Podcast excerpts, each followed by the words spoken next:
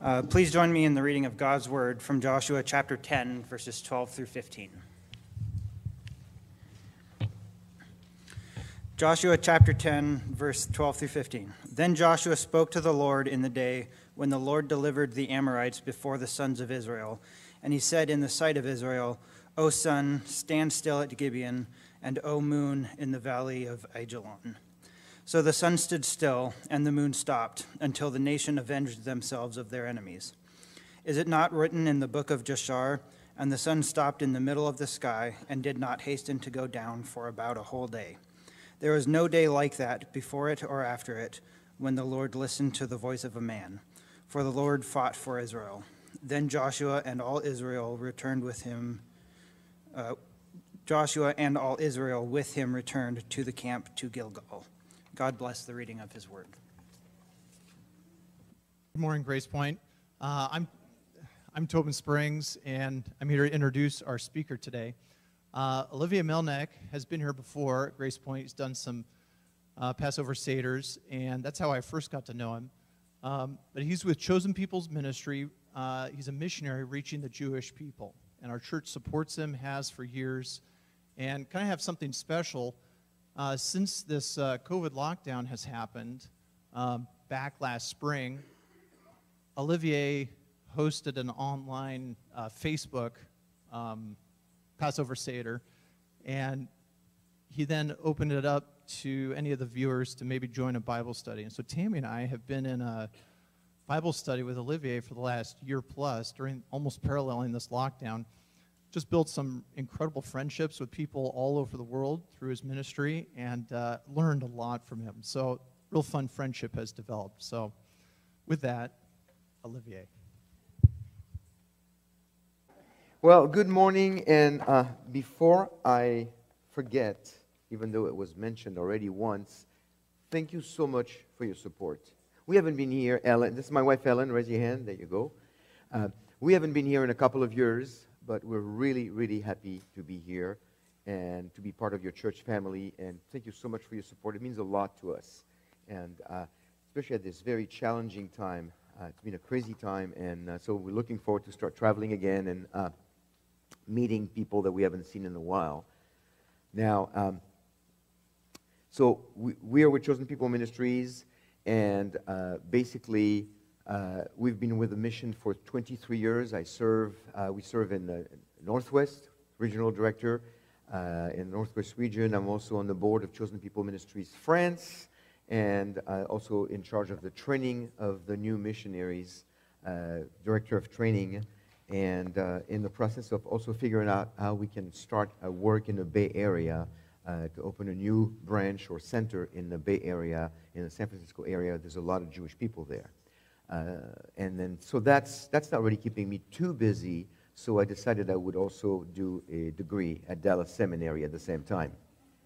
So, uh, but we're almost done with that. This is actually my last two classes, and by August 5th, I'll be done. So keep it in prayer, please. I want to finish strong. And um, so that's it for, uh, for the announcements. Um, now, I, I want to share something with you. Uh, a few months ago, a friend of mine, a neighbor of mine, asked me, uh, Can you, um, uh, I'm leaving for a trip tomorrow. Can you take me to the airport? Oh, he didn't say that. He said, I'm leaving tomorrow. I'll be back in a few days. And I volunteered. I said, Do you want me to take you to the airport? He goes, Oh, you're sure? I said, Of course. We're here to help you. We want to, you know, want to be good neighbors, good friends. I'll take you to the airport. And then he said, My flight leaves at 5 a.m and the airport is at 4.30 so i mean it's 30 minutes so we had to uh, uh, i had to get up at 4 so i did and took him and everything was fine. And i thought note to self next time before you commit ask for details. Fast forward to a couple of months ago talked to tobin and tammy and i said hey uh, if you know i know you guys are going through a challenging time if you want me to, you know, come, it's, it's time for me to pay a visit. And if you want me to come and maybe, you know, help, you know, do pulpit supply, preach, whatever you guys do, and, and oh, that would be great. Let's, let's look. Well, a day or two later, I get a phone call. Uh, we're going to take different speakers right now, and would you like to take a, yeah, I would like to take a slot. And so give us a date when you're available. So I gave a date when I was available. Next thing you know, I get an email saying Joshua 10. I learned nothing about the airport drive. I should have asked first, what, what, what do you want me to preach? Can I preach on something that. No. So I didn't ask. So I'll, I'll commit, I'll come, and Joshua 10.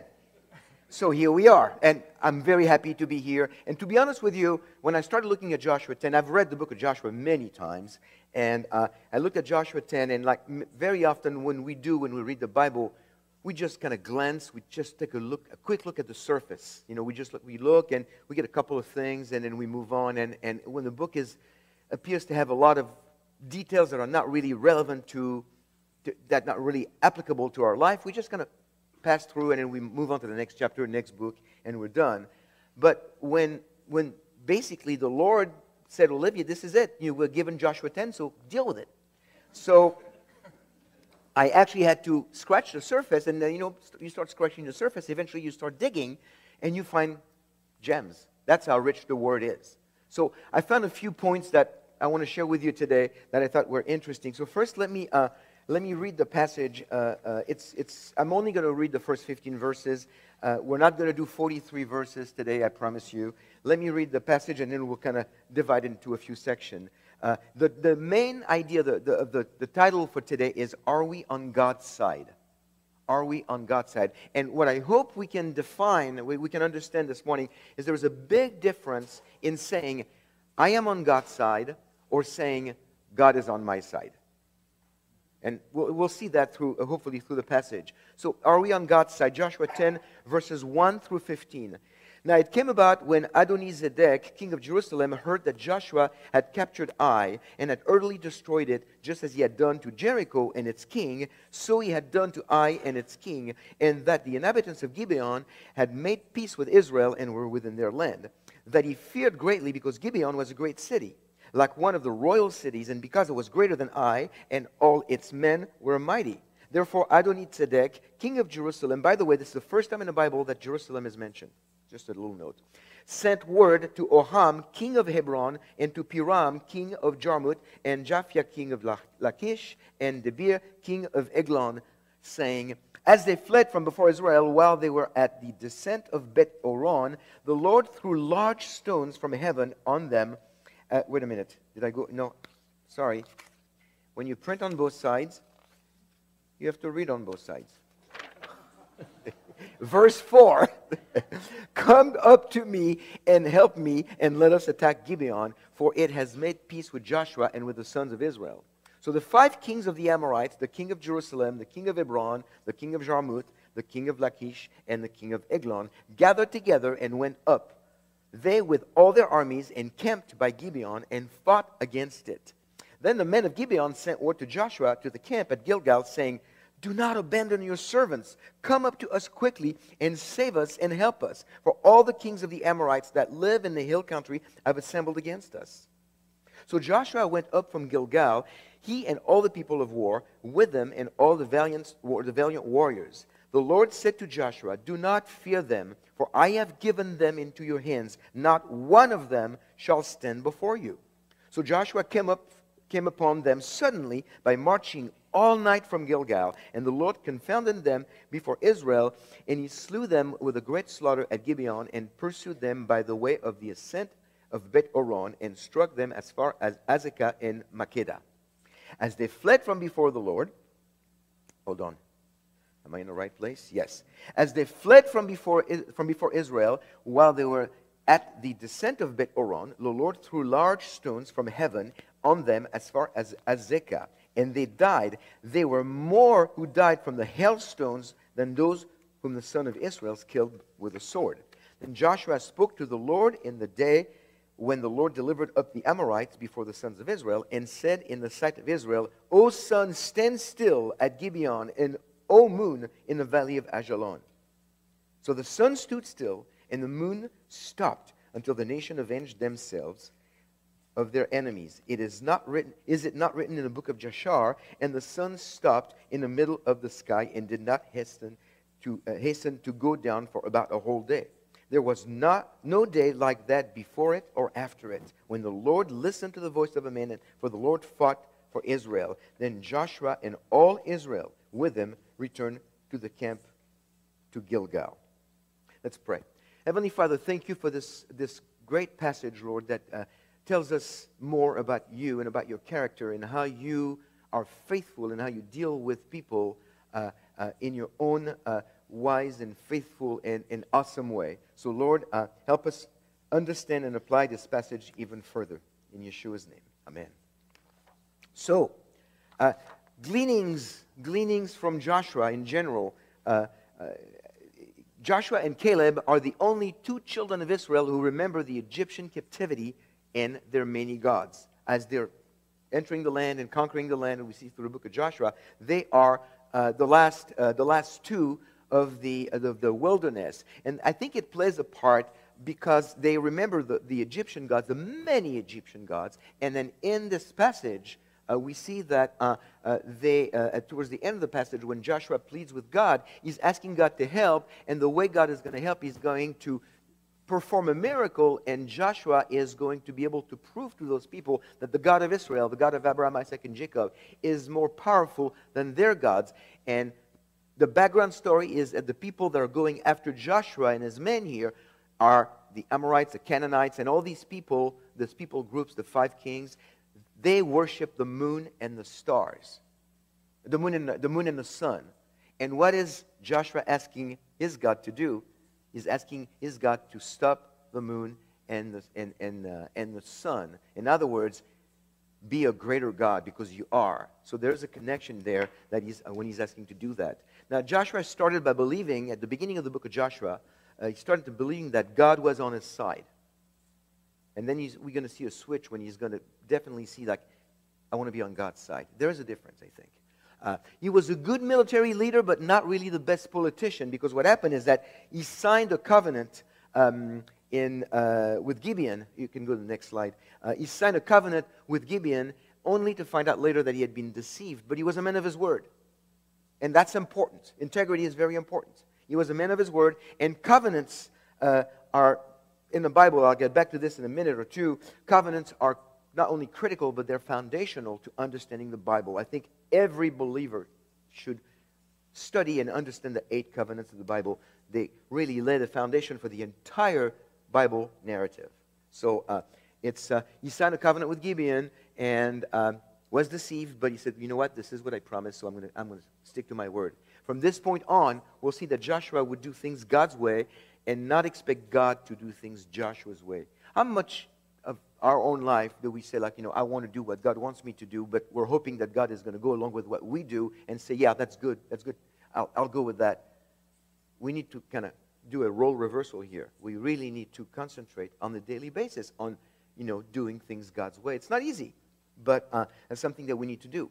Now, world leaders, many world leaders, kings, generals throughout history have claimed God is on our side. There's, there are books written that way, uh, with that title. I even know at least of one movie uh, pushing uh, uh the, a false narrative of Israel being occupying and Palestinians being uh, victims called God is on our side. I have a copy of that movie. So that title is, uh, is very popular. Um, and it's usually to encourage or invigorate their troops the, their, or the people rallying uh, around them. Uh, I think it's dangerously egocentric to claim that God is on our side because it, it's making God a servant of man. When I am on God's side, I am hope, hopefully I can humbly serve God. When they say God is on my side, it's like, okay, God, whenever I need you, I'll let you know, and then you, you come and, and, and do your thing for me. That's not the way it works. I don't think so. I love the words of uh, Abraham Lincoln. Uh, the key issue is not whether God is on my side, but whether I am on God's side. You got it. He got it. So I think it's, uh, uh it's one, one big idea that we need to, uh, to, to remember for today. Now, three things. A good sermon always has three things, right? Okay, so three points. Number one, when on God's side, we can expect opposition. That, that's guaranteed. That's the first five verses of Joshua 10, 1 through 5. We can expect opposition. Adonai Tzedek wants to hurt Gibeon. So Uh, those who want to hurt us will do it the best, not by hurting us, but by hurting those we love. If somebody comes to me and tries to hurt me, I might walk away. I might try to get out of the situation. I might not want, you know, I'm not, I'm not a big guy. I'm not, you know, I'm not a fighter. I don't like to fight, okay? After all, I was born in France and, you know, we surrender. So uh, I can't believe I said that. But uh, anyway, we, uh, you know, if somebody tries to pick a fight with me, I'll walk away. But if somebody comes to hurt my wife or to hurt my kids, I have no idea how I'm going to react. But it's not going to be, I'm not going to walk away. That's for sure. So those who want to hurt us will do a great job at hurting those we love, and that will. Uh, and by the way, this is this is how we see that Satan hates the Jews, and he hates God. And because he hates God, he wants to hurt the Jews because God loves Israel, loves the Jewish people. So God is going to do everything he can to hurt the Jewish people because God loves the Jewish people. That's another, another example. So the five kings that Adoni-Tzedek allied with uh, were natural enemies of his. They were not friendly. They were enemies. But the enemy of my enemy is my friend. You've heard that before. So they say, listen, we got to go after Joshua and, and Gibeon, so let's join forces for the time being. We'll go after them, and then when we're done, we can go our, our, our merry ways. So the opposition comes in different ways, but here we see enemies uh, ganging up together uh, to, um, uh, to fight a common enemy.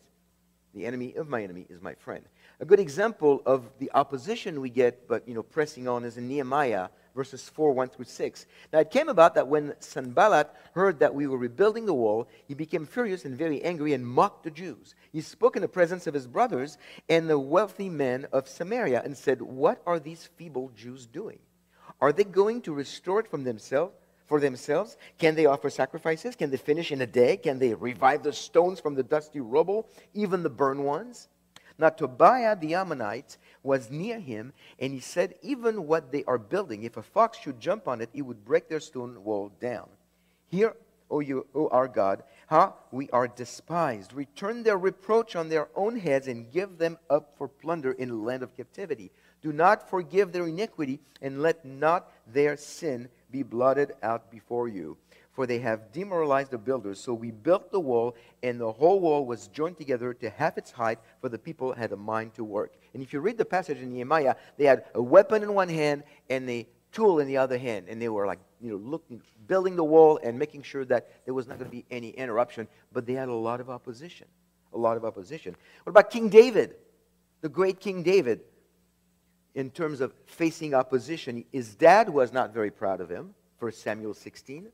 His brothers looked down on him, little king, you know, little David, for Samuel 17. He faced opposition from his own son in 2 Samuel 15. And he faced opposition from Israel's insecure king Saul in uh, uh Samuel, 1 uh, Samuel 18, 19, and 20. And I put the scriptures for you uh, to look at uh, later. So the first thing we know from this passage is that when you are on God's side, you can expect opposition. But the next thing we find out in the next five verses, 6 through 11, is that when you are on God's side, you are reminded of God's faithfulness all throughout. Joshua led his men uh, and was looking at some, some, you know, some notes on, on the uh, topography of the area of the battle, and he led his men some 20 miles of winding trails, climbing from 1,300 feet below the sea level to about 3,000 feet above sea level, mostly in the dark. I felt like adding uphill both ways. It sounds that way when you look at all this. You know, it was one of those things. It was a really tough walk to, to get to where he was going. Uh, but he was determined to do it because he wanted to come to, to, he wanted to come to help Gibeon. He had made a covenant with Gibeon, and he was a man of integrity. He was not going to walk away. He was on God's side, and God would honor the covenant and protect, protect Joshua and his men. When you are on God's side, you see God's faithfulness, and God honors that. And again, for, for a second here, I want to talk about the covenants because that, I think, the best way to understand God's faithfulness is to understand the covenants. Uh, God made eight covenants with mankind, three with mankind in particular, all people, and five with Israel uh, with, with mankind in general, and five with Israel in particular. 3 and 5. And the ones he made with Israel are all eternal, unconditional. Not, uh, the Jewish people have nothing to do, they're just, except for one, the Mosaic law, the Mosaic covenant. That one is conditional, but the other four are all eternal, unconditional. And here's the favorite part, the favorite, my favorite part of the whole thing. They're based on God's character and not on Israel's performance. And that is a good thing. Because if the covenants that God made with Israel were based on, his, on Israel's performance, would be toast. Okay? So they're based on his character and not on Israel's performance. God is a covenant maker, not a covenant breaker. Anybody tells you that God is done with Israel, they are wrong. The Bible does not teach that. And if God is done with Israel, maybe He's done with us because He, he made covenants with Israel and covenant with people. So um, uh, the, um, I, I want to read the um, verse in Numbers 23 19. God is not a man that He should lie, nor a son of man that He should repent. That he, yeah, as He said, and He will not, and, and will He not do it, or as He spoken, and will He not make it good? God is not going to renege on His covenants the eight covenants of the Bible. By the way, not to plug my own uh, YouTube channel, but I am. Uh, I have a, a two part series, uh, short videos on the eight covenants of the Bible on my YouTube channel. So if you want to see them, uh, it might be a good place to start. So, not only uh, uh, God kept his promise, but he also confounded the enemy of Israel. Something I put in the notes here, something that he has done in every conflict modern Israel has been in since the rebirth of the modern state of Israel in 1948.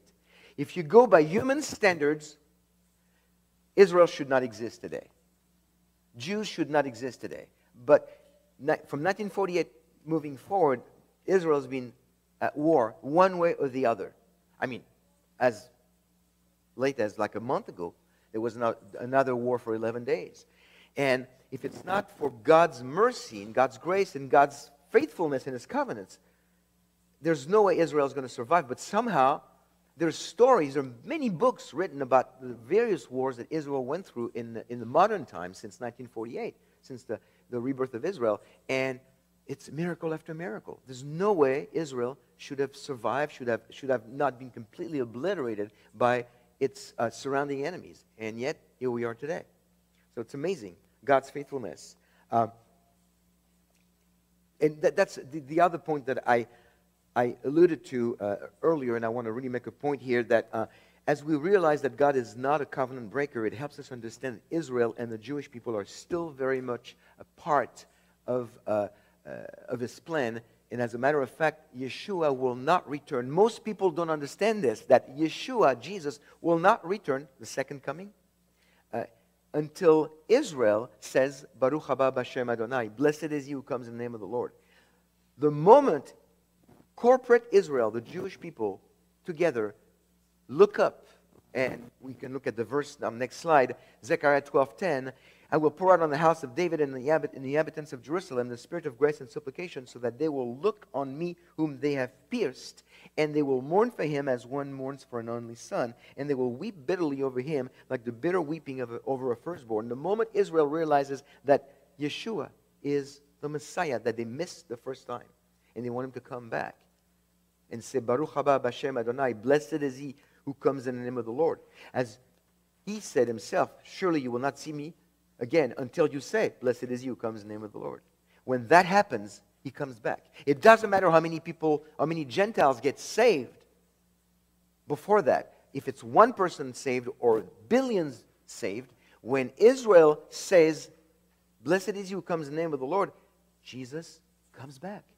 That's what the word tells us. It's amazing. So, the same God who made promises to Israel that he will keep also made promises to us that he will keep. Our salvation. Our salvation is a promise. Our salvation is by works. I'm, I'm waiting for a reaction here. Come on. Are we, are we saved because of works? No, it's a free gift by the blood of Yeshua shed on the cross. That's a promise he made. It's a free gift and it's really not really that difficult to get. You just have to believe that it took place and that he died for your own sin and you know, you accept him as Messiah, Savior of the world, and Lord of your life, and then, and that's it. And then you become a child of God. Then you move forward from that point, and you have a new life. It's a free gift. It's free. Emphasis on the word free. But if he doesn't keep his covenants, why would he keep that covenant with us? The very fact that Israel exists today proves to us that God is so faithful. And he will keep his covenants with all of us, his promises with all of us. So, one more verse before the next point Lamentation 3 21 23. This I recall to my mind.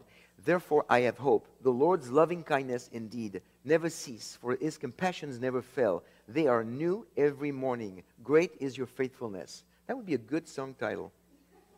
I got to make a note of that. Next point, third point, we are, remi- uh, that's not, there's a typo here. Nobody told me there was a typo.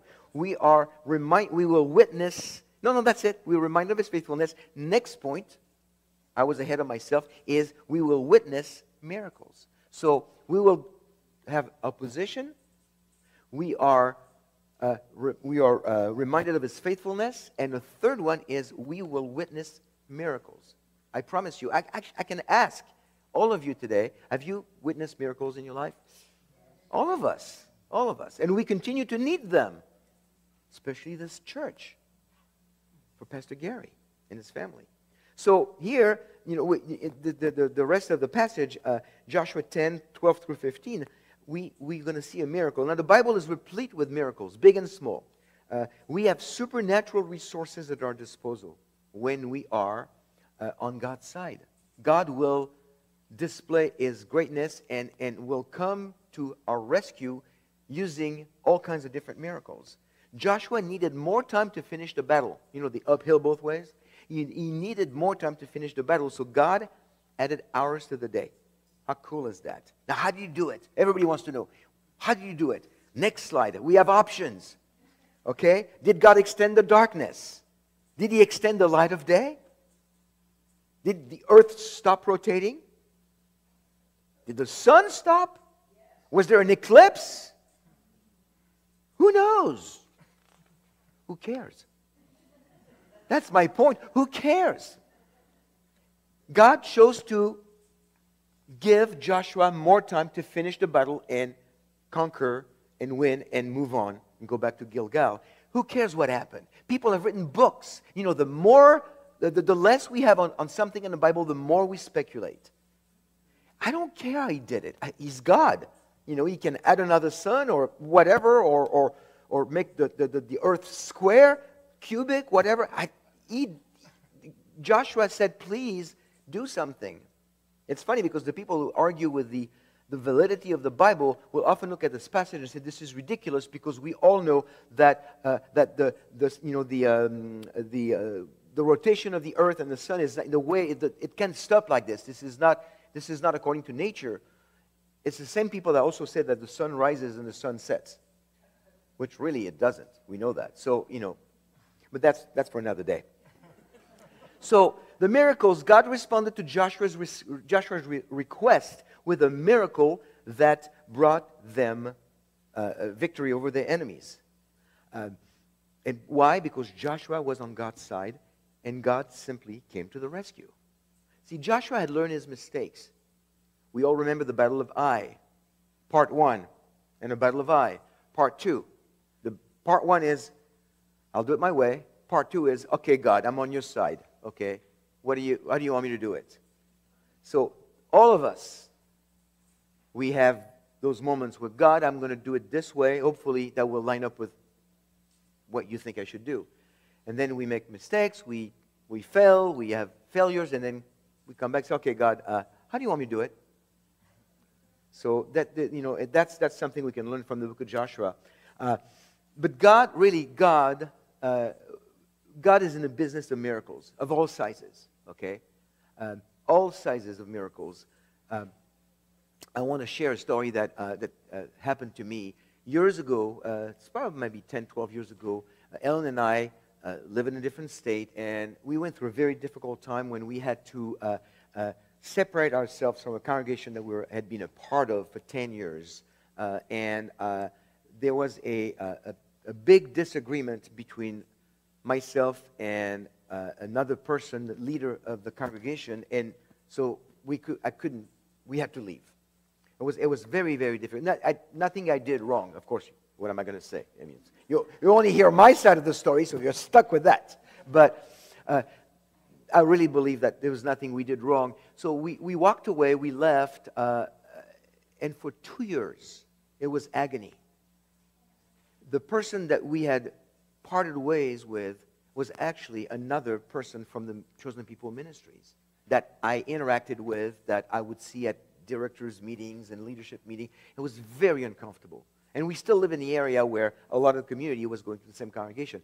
It was very difficult, and it was a tough time of, of, of testing and, and, and, and very, uh, very difficult for Ellen and I. And one day I had to go to a, a director's meeting in Florida, and that night I just did not sleep. I was a basket case. And uh, so I took some sleeping aid because I was really shaking. I said, Ellen, I don't know, I, I don't want to face this man. You know, and so on the plane to Florida, I said, Lord, I can't do this anymore. I'm not comfortable. There's this little dark cloud over my head, and, and just take it away. Do something. I, I, I, what do you want me to do to put this behind us so we can move forward?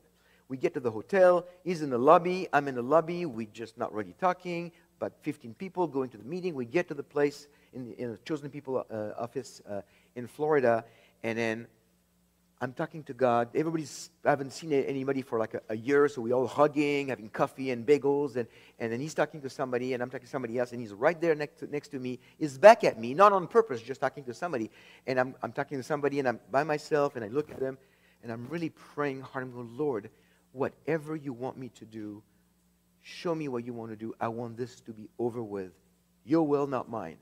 And at that moment, that man turned around, looked at me, and went, Should we? We hadn't talked in two years, and he did not really, he was really mad at me as well. And just looked around and went, Should we? And we hugged. And from that point on, it's all behind us. In my book, this was a miracle. So miracles come in big and small. It doesn't matter. It's the, in the context of our own lives. They're all going to fit the need that we have at the moment. Uh, so, when, again, as a, as a reminder, when we are on God's side, we can expect opposition. We are reminded of his faithfulness, and we will witness miracles like Joshua and the day that the earth stopped or whatever God did. So let's be on God's side. We listen, we trust. We obey. Trust and obey. That would be another good song. final word, final verse, which is the end, at the end of the chapter, the rest of Joshua 10. We don't have time to develop this further. The, the rest of Joshua 10 is winning the battle and going back to camp, basically. But again, Joshua 10:42, which is the verse before the last verse, verse 43, and Joshua captured all these kings and their land at one time. Why? Because the Lord God of Israel fought for Israel. Why did God fight for Israel? Because Joshua was on God's side. Let's be on God's side. Let's pray. Heavenly Father, thank you so much for your word. Thank you for uh, the richness of it and what we learn from it every time we scratch the surface and dig a little uh, to find uh, extra uh, gems. So, Lord, uh, thank you for this encouragement that we know we're going to get opposition. We also know that you are faithful God. And we know because you've already performed them in our life that miracles will come in all sizes. Lord, we pray for miracles in our life. And Lord, we also pray even today for a miracle in uh, Pastor Gary's life and his family. We pray for a miracle. It is not too big for you. Nothing is too big for you, Lord. You created the universe. We thank you for being in our lives. We thank you for the blessing you send our way. And we can't wait to see Yeshua again in Yeshua's name. Amen. Thank you all for coming. And uh, thank you, Olivier. And thank you, worship team and our AV team. And uh, so uh, let me uh, send you out with a word of benediction from uh, Romans 15, verses 5 and 6. And then I will have just a an announcement after that. But the uh, words from Romans May the God of endurance and in encouragement grant you to live in such harmony with one another in accord with Christ Jesus, that together you may with one voice glorify the God and Father of our Lord Jesus Christ. Amen.